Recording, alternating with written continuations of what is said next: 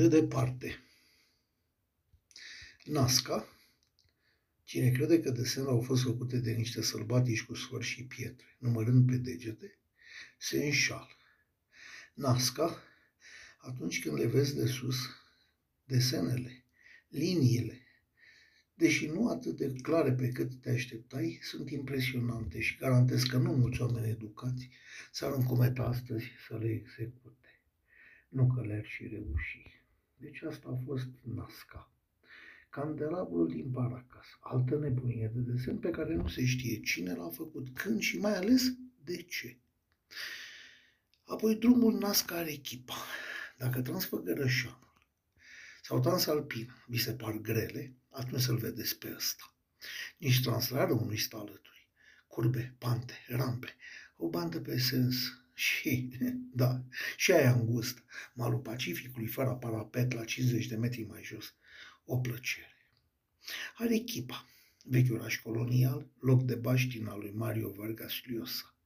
Ca peste tot, un centru cu ceva pretenții, înconjurat de periferii mizerabile, zgomotoase și aglomerate.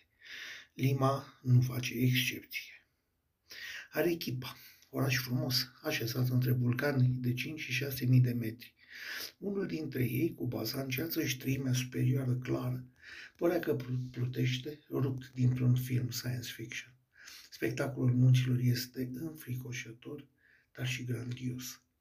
Drumul are echipa Valea Colca, în circa 3 ore, de la echipa 2335 de metri, am ajuns la Valea Colca, circa 3600, trecând pasul Hoaracante, de 4873 de metri. Ei bine, dacă cineva vă spune că răul de altitudine nu există, să nu-l credeți. Să nu-l credeți, există și e chiar rău, cu toată cantitatea de frunze de coca și bomboane cu coca roase.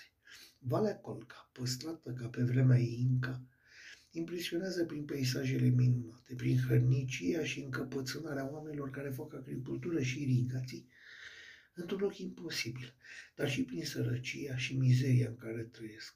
Agențiile turistice dau imagini care nu au legătură cu sumbra realitate.